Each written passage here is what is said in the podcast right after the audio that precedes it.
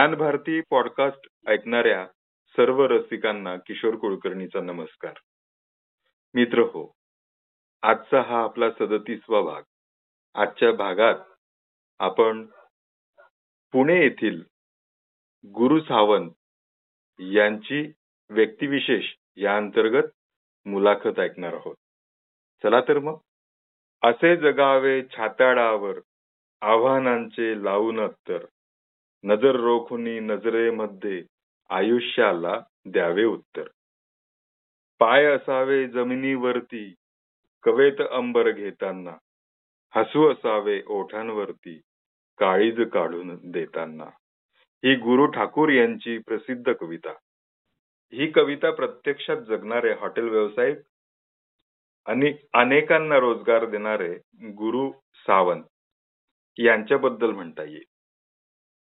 एक गुरु जे कवी आहेत ते कसं जगावं हे आपल्याला कवितेतून सांगतात. तर हे दुसरे गुरु म्हणजे गुरु सावंत. चवदार मालवणी सी फूड कसं खावं हे सांगणारे हे गुरु सावंत.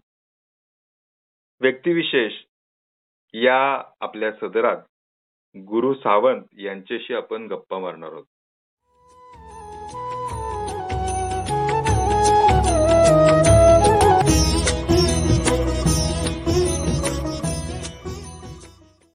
त्यांचा थोडक्यात परिचय मी करून देतो. गुरुप्रसाद रमेश सावंत मूळचे सावंतवाडी जवळच्या तळवडे येथील राहणारे. पण त्यांचे वडील पुण्याच्या येरवडा जेलच्या प्रेसमध्ये कामाला होते. सरकारी नोकरी आई सुलोचना गृहिणी आणि त्यांना एक भाऊ एक बहीण असा त्यांचा छोटासा परिवार. सामान्य कुटुंबामध्ये मुलांचं जसं बालपण जातं तसंच गुरुचं पण बालपण गेलं. हॉटेलात काम केलं. तेथून तर थेट मॅनेजर आणि आता स्वतःच हॉटेल म्हणजे गुरु सावंत मालवणी कट्टा. असे तुम्हाला आश्चर्य वाटेल कोकणातल्या सावंतवाडी सारख्या ग्रामीण भागातून येऊन पुण्यामध्ये तेही कर्वेनगर आणि विमाननगर या दोन ठिकाणी गुरु सावंत मालवण कट्टा या हॉटेल त्यांनी उभारलेले आहेत. आता लवकरच भोसरीमध्ये तिसऱ्या ठिकाणी शाखा सुरू होणार आहे. त्याच गडबडीमध्ये ते आहेत आणि या सगळ्या गडबडीतून त्यांनी ज्ञानभारती मराठी पॉडकास्टला वेळ दिलेला आहे. विशेष महत्वाची गोष्ट अशी की दोन हजार एकोणावीसमध्ये टाइम्स ऑफ इंडियाच्या बेस्ट रेस्टॉरंट पुरस्कारानं त्यांचा गौरव झालेला आहे. नमस्कार. नमस्कार सर नमस्कार. आपलं वय चाळीस एक्केचाळीस आहे. म्हणजे या वीस वर्षाच्या आपल्या संपूर्ण करिअरच्या काळामध्ये म्हणजे नोकरीचे पंधरा आणि इथले पाच तर आपल्याला भरपूर असा अनुभव आलेला आहे. या सगळ्या गोष्टी म्हणजे खूप वळणा वळणात तुमचं आयुष्य गेलेलं आहे. आमच्या श्रोत्यांसाठी आपण जे हॉटेलमध्ये लहानपणी काम केलं तिथून तर ते एका हॉटेलच्या मालक होईपर्यंत जो टप्पा होता तो कसा काय गेला आपला ते आम्हाला सांगा. वेगवेगळा टप्पा म्हणजे स्ट्रगलच असतो सर बाकी काहीच नसतं. आणि स्ट्रगल अजूनही चालूच आहे. पण घरातनं सपोर्ट वगैरे या सगळ्या नंतर गोष्टी असतात. सगळ्यात पहिल्यांदा लागतं तुमचं विल पॉवर हो. की आपल्याला काहीतरी करायचं आहे किंवा आपल्याला तो व्यवसाय करायचा आहे मग तो भले सक्सेसफुल असो किंवा अनसक्सेसफुल असो त्यात सक्सेस मिळो किंवा नसो तो प्रश्न येत नाही. तुम्हाला करायचं हे महत्वाचं आहे. मला व्यवसाय करायचाच होता. फक्त काय की काही गोष्टी असतात ज्या आपल्या मिडल क्लास क्लास फॅमिलीमध्ये किंवा आपण बिंग अ मिडल क्लास आपल्याला त्यामध्ये सपोर्टिव्ह नसतात तर थोडासा वेळ लागतो त्याला. तर माझं असं मत आहे की मिडल क्लास फॅमिलीमधल्याच लोकांनी व्यवसाय करावा असं मला वाटतं. प्रवास हा फक्त विल पॉवरवर चालतो. तुम्हाला अंतिम ध्येय तुमचं माहिती पाहिजे. बरेचदा लोकांना माहिती नसतं. मलाही आज आजही माहिती नाही. रेस्टॉरंट करायचं किंवा हॉटेल करायचं हा भाग वेगळा झाला. पण आपण एंडअप कुठे करणार आपलं संपूर्ण करिअर हे आपण त्याचा मॅप बनवू शकतो. बरोबर बरोबर. तसंच होईल की नाही हे सांगता येत नाही. हो हो. पण जर सचोटीने काम केलं सचोटीने काम केलं आणि थोडस फोकस्ड काम केलं आणि कुठल्याही व्यवसायात ग्राहकांशी प्रामाणिक राहिलं हो. तर मी यश म्हणणार नाही. यश थोडस खूप दूर असतं. हा. पण किमान तुमचं एक्नॉलेजमेंट तुम्हाला नक्की मिळतं. आपण आर्थिक अ, क्षेत्रामध्ये होतात. नंतर ऑटोमोबाईल क्षेत्रामध्ये पण होतात. तर या सगळ्या ज्या आयुष्याच्या वळणावरती हे जे टप्पे आले आपले त्याचा कॉमन भाग आपण मला असं सांगितला की ज्या वेळेला तुम्ही व्यवसाय नोकरी बदलली त्यावेळेला कुठला तरी एक मित्र तुम्हाला भेटला आणि त्यांनी तुम्हाला पुशअप केलं की अरे हे तू करू शकतोस हे करायला पाहिजे. आणि तुम्ही तुमच्या जीवनातला तो थोडा थोडा टर्निंग पॉइंट येत गेला. तर त्याबाबत सांगा. काय होतं की बरेचदा तुम्हाला ऍडवाइस देणारे लोक असतात. हो. आणि तुम्हाला जो ऍडवाइस देतो त्यावेळी योग्य वेळी योग्य जो सल्ला आहे मिळणारा तो हो. कॅच करणं हे जास्त महत्वाचं असतं. माझ्या नशिबाने किंवा माझ्या याच्यामुळे मला अनेकदा माझ्या मित्रांनी दिलेले सल्ले फायदेशीर ठरले. प्रत्येक जॉबमध्ये प्रत्येक जॉब मी जो साधारणपणे मी एक दहा ते बारा कंपनी बदलल्या सोळा वर्षात. हो. तुमचं ऑब्झर्वेशन स्किल्स चांगले असतील. थोडस सेल्फ अनालिसिस म्हणतो आपण त्याला. हो सेल्फ अनालिसिस असेल आणि आपण कुठे चुकतोय आपण कुठे माती खातो आणि आपला प्लस पॉईंट काय? याबद्दल हम्म, थोडीशी माहिती असेल आपल्याला किंवा थोडीशी जाणीव असेल म्हणू आपण. तर शंभर टक्के असे पिक पॉईंट्स आपल्याला उचलता येतं. तर माझ्या सुदैवाने मला ते उचलता आले या बाबतीत. पहिल्यांदा door hotel industry hotel industry मधनं door to door marketing door to door marketing मधनं फायनान्स सेल्समध्ये फायनान्स सेल्स मधून इन्शुरन्स सेल्समध्ये इन्शुरन्स सेल्स मधून बीपीओ मध्ये बीपीओ मधून आय टी मध्ये आय टीतून पुन्हा हॉटेल व्यवसायात. तर हे जे पिक पॉइंट आहेत त्यातलं काय उचलायचं तेवढं समजलं तरी भास होतो. आपण हॉटेल व्यवसायामध्ये पडण्याच्या अगोदर आपण एक खूप छान सांगितलं होतं की तुमच्याकडे एक पंचेचाळीसचा एक माणूस आला आणि त्याला नोकरीची खूप नितांत गरज होती. आणि तुम्ही त्यांचा इंटरव्ह्यू घेतला आणि तुमच्या मित्राला सांगितलं की यांना घेऊया आपण असं. तर त्याबाबत काही सांगा ना. त्याबाबत काहीच असं विशेष असं काहीच नाही सर. आता मी त्या कंपनीचं नाव नाही सांगणार. मी एका कंपनीमध्ये होतो आणि मी इंटरव्ह्यू घेत होतो. मुलाखत घ्यायची होती मला. हो. आणि मला बॉसने फोन केला. बॉसने सांगितलं की यार इसके साथ बात कर ले जो भी है देख ले. अगर कैंडिडेट अच्छा लगता है तो इसको हायर करेंगे. मी तीस एकतीस वयाचा होतो. हो. आणि माझ्यासमोर बसलेला कॅन्डिडेट हा सत्तेचाळीस अठ्ठेचाळीस वयाचा होता. दोन मुली होत्या त्यांना. हा. आणि अक्षरशः चौदा पंधरा वीस पंचवीस हजार रुपयाच्या जॉबसाठी त्यांनी फारच म्हणजे खूप जास्त स्वतःला प्रूव्ह करण्याचा प्रयत्न केला म्हणा किंवा काय सगळ्या गोष्टी असतील आणि हो. अनफॉर्च्युनेटली मी समोर इंटरव्ह्यू घ्यायला होतो. माझा मित्र माझ्या बाजूला होता. बरोबर. त्याचा इंटरव्ह्यू झाल्यानंतर त्याला घेणं भागच होतं. हो. आम्ही आम- कारण आम्ही अनऑर्गनाइज सेक्टरमध्ये काम करत होतो. हो तेच तेच तेच. हा. नाही का त्याचा इंटरव्ह्यू घेताना मला असं वाटत होतं की यार माझ्याबरोबर असं नाही ना होणार. वयाच्या पंचेचाळीस सत्तेचाळीसाव्या वर्षी बरोबर. मी म्हणत नाही की आपल्याला सक्सेसफुलच व्हायला पाहिजे पण किमान बेसिकचं स्ट्रगल तरी थांबवता आलं पाहिजे. बेसिक हो. बेसिक म्हणजे वरण भात भाजी पोळी म्हणतोय मी. बरोबर. कमी लोकांना मिळतं ऍक्च्युली बरोबर. पण किमान वरण भात भाजी पोळीचा तरी बेसिक नसावा. आणि जर तुम्ही अनऑर्गनाइज सेक्टरमध्ये काम करत असाल तर तुम्हाला ती जाणीव असली पाहिजे की पंचेचाळीस सत्तेचाळीस वर्षी आपल्यावरती वेळ येऊ शकते. आता हे मी त्यांना बोलून दाखवलं नाही कारण मग तो कॅन्डिडेटचा अपमान होतो. अपमान पण हे किमान किमान ते आपल्याला समजलं पाहिजे की अरे ही वेळ माझ्यावर पण येऊ शकते. बरोबर. मग त्यावेळी मग माझं मग भले वडापावची गाडी का असे ना किंवा एखादा हो. छोटासा काही दुसरा काही व्यवसाय असेल. पण तो स्वतःचा असेल तर कधी बराच असतो. एवढंच मला आता थोडस मला जास्त फील झालं त्या बाबतीत. बरोबर त्यावेळी त्यानंतर मी आठ दहा वर्षांनी आम्ही हॉटेल सुरू केलं ऍक्च्युली ते पण म्हणजे सगळ्यांच्या घरातल्या सगळ्यांच्या लोकांच्या सपोर्टमुळे म्हणा किंवा सगळ्या गोष्टींमुळे म्हणा हो. पण त्यानंतर आठ दहा वर्ष लागली. पण त्यावेळी तो क्लिक पॉईंट होता. त्यावेळी ते समजलं मला. थोडंसं जाणवलं. समजलं नको म्हणायला. जाणवलं असं म्हणूयात आपण अगदी अगदी. आणि तिथून आपण सावध झालात. आणि नंतर याच याच नंतर तुम्ही आपला मनाचा पक्का विचार केला की आता नोकरी न करता आपण स्वतःचा व्यवसाय करायचा. बीजारोपण झालेलं होतं तुमच्या मनामध्ये. हॉटेल सुरू करण्याच्या अगोदर आपण जवळजवळ सहा महिने हा या याच्यात होतात. आपले बंधू राज ते पण नोकरीच्या शोधामध्ये होते. आणि घरातून हा व्यवसाय आपण सुरू केला. पण घरातून हा व्यवसाय सुरू झाल्याने आपण मग स्वतः हातात घेतलं हे सूत्र. आणि मार्केटमध्ये आपण जाऊन आपण काहीतरी बाहेर केलं पाहिजे तरच आपल्याकडे ग्राहक येतील. अशा विचारांनी तुम्ही भाड्याने अ, जागा घेतली आणि ते भाडं पण द्यायला तेवढा पण व्यवसाय झालेला नव्हता. पण नंतर तुम्ही या व्यवसायामध्ये उभारी कशी घेतली आणि आलेलं नैराश्य कसं टाळलं त्याबद्दल आम्हाला सांगा. नैराश्य तर पार्ट ऑफ लाईफ असतो सर म्हणजे तो जेव्हा तुम्ही व्यवसाय सुरू करता तो सुरुवातीला असा कुठलाच व्यवसाय नसतो की तुमच्याकडे लोक येऊन रांगला होते. हो. तुम्हाला स्वतःला प्रूव्ह करणं हे गरजेचंच असतं. थोडा थोडा वेळ स्वतःला देणं व्यवसायाला थोडासा वेळ देणं आपल्या प्रॉडक्टला थोडासा वेळ देणं या गोष्टी अनिवार्य आहेत. म्हणजे त्या तुम्ही टाळू शकत नाही. मग तिथे नैराश्य येऊन चालत नसतं. तिथे पेशन्स हा एकमेव भाग असतो. तुम्हाला थांबावंच लागतं तिथे पेशन्सली पेशन्स हा एकमेव की पॉइंट आहे म्हणलं त्या त्या त्या सगळ्या गोष्टींमधला. बरोबर. राहतो प्रश्न अ, थोडासा व्यवसाय वाढवण्याच्या बद्दलचा. तर जिथे फूड इंडस्ट्री येते हो. फूड इंडस्ट्री जिथे येते तर फूड इंडस्ट्रीमध्ये फक्त क्वालिटी म्हणजे समजा शंभर त्याला आपण पॅरामीटर ठेवले. हो. शंभर निकषांवर जर आपण त्याला जज करायचं म्हणलं तर शंभर पैकी नव्याण्णव निकष हे क्वालिटी आहेत. अरे वा. क्वालिटी क्वालिटी क्वालिटी क्वालिटी बाकी काहीच नसतं. आणि शंभरावा निकष आपण धरू सर्व्हिस म्हणजे ग्राहक सेवा. हो. ग्राहक सेवा पण तितकाच महत्त्वाचा आहे. जरी एक पॉईंट असला त्याला तरी पण तो तितकाच किंवा त्यापेक्षा थोडासा जास्त महत्त्वाचा असं म्हटलं तरी चालेल. आणि क्वालिटी क्वालिटी म्हणजे बरेचदा आपल्याला काय वाटतं की क्वालिटी म्हणजे आपण चवीबद्दल बोलतो. सो ही म्हणजे क्वालिटी नाही.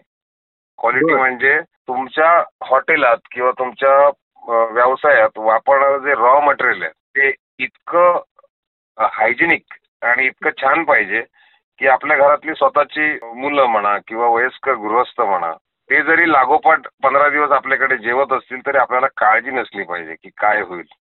चव व्यक्तिसापेक्ष बदलते. मला नेहमी असं वाटतं की चव ही व्यक्तिसापेक्ष बदलते. मला जे आवडतं ते तुम्हाला आवडलंच पाहिजे असा काही निकष नसतो. पण पण किमान त्याच्यामध्ये वापरले जाणारे जे पदार्थ आहेत इतके हायजेनिक असावेत.